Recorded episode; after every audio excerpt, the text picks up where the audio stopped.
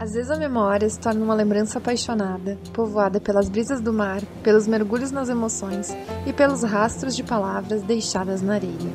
Histórias de Mar é uma realização do Grupo Ribombo, produção de Joana no Litoral e edição de Alisson Lucena.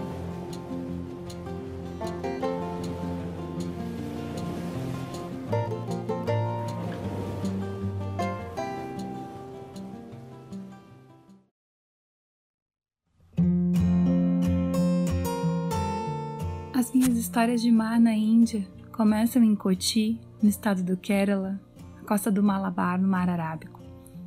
Em Koti, a gente pode ver umas redes de pesca chinesa, então a primeira visão que a gente tem quando chega perto do mar são aquelas redes de pesca tradicionais na né, antiga China que foram para a Índia há não sei quantos milhares de anos. Então, essa cidade é uma cidade portuária, então a praia que tem lá não é muito bacana para tomar banho, mas as famílias entram vestidas e isso eu pude morar por um tempo lá, eu pude ver, né, as famílias chegando para fazer um piquenique, para ficar lá à tardinha. Enquanto eu comia picolé de manga sentada nas pedras, eu podia ver aquelas crianças, mulheres e homens entrando todos vestidos, as mulheres com sari, com salvar-camis, com os lenços todos, as joias todas os homens de camisa e calça entrando no mar, e o som de fundo sempre das cacas, que é um corvinho preto que tem na beira da praia, quase todas as praias da Índia. Então, para mim, Coti tem o som das cacas do vendedor de amendoim que fica batendo no metal assim para fazer propaganda. Ele ele assa o amendoim, to torra o amendoim numa, parece uma frigideira com areia e depois ele vai batendo para ir coando, ele vai batendo com uma peneirinha de metal, então vai dando um barulhinho dele, já vai fazendo propaganda do amendoim torrado. Uh, de Coti, eu parti para várias praias na, na região do Kerala e também no Tamil Nadu, e uma delas, Kanyakumari, é muito especial porque é o extremo sul da Índia.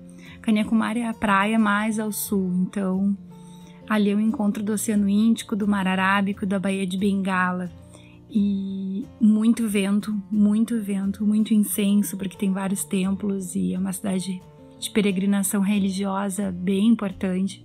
Tem um templo que foi construído no século VIII, então muitas pessoas vão para lá. E em Kanyakumari, então, na beira desses três mares que se encontram, a gente pode sentar em cima do mirante e ver na lua cheia de abril a lua cheia nascendo numa ponta e o sol se pondo na outra, exatamente os dois alinhados, assim, na, na linha de, de, do horizonte. De um lado a lua, de um lado o sol. É uma visão muito bonita em Kanyakumari. E outra, outra praia legal no estado do Tamil Nadu é Rameshwaram. E Rameshwaram é uma ilha na Baía de Bengala. E ela é bem importante para um episódio da mitologia hindu. Esse episódio está registrado no Ramayana, que foi escrito entre os séculos 7 e 3 a.C.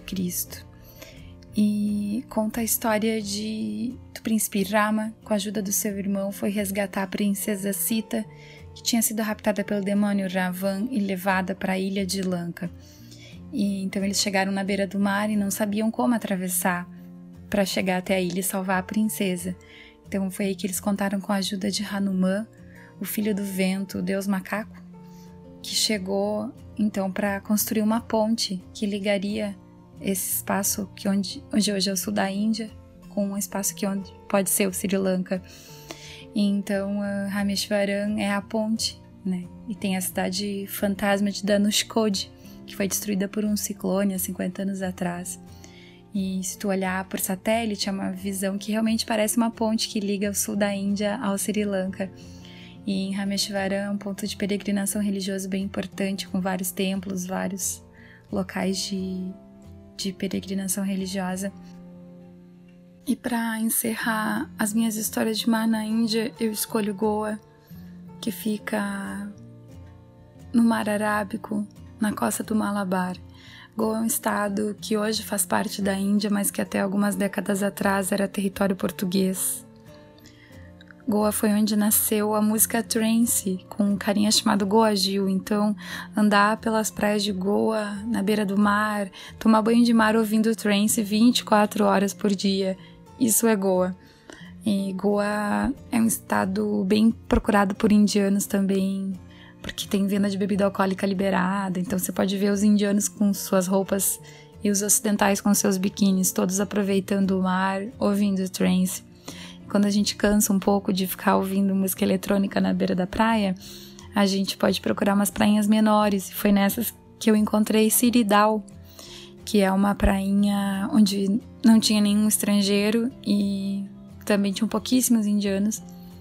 E eu pude caminhar, caminhar, caminhar, descansar, descansar o ouvido também, ouvindo o barulho do mar, do vento e catar conchinhas, que é uma das coisas que eu mais gosto de fazer.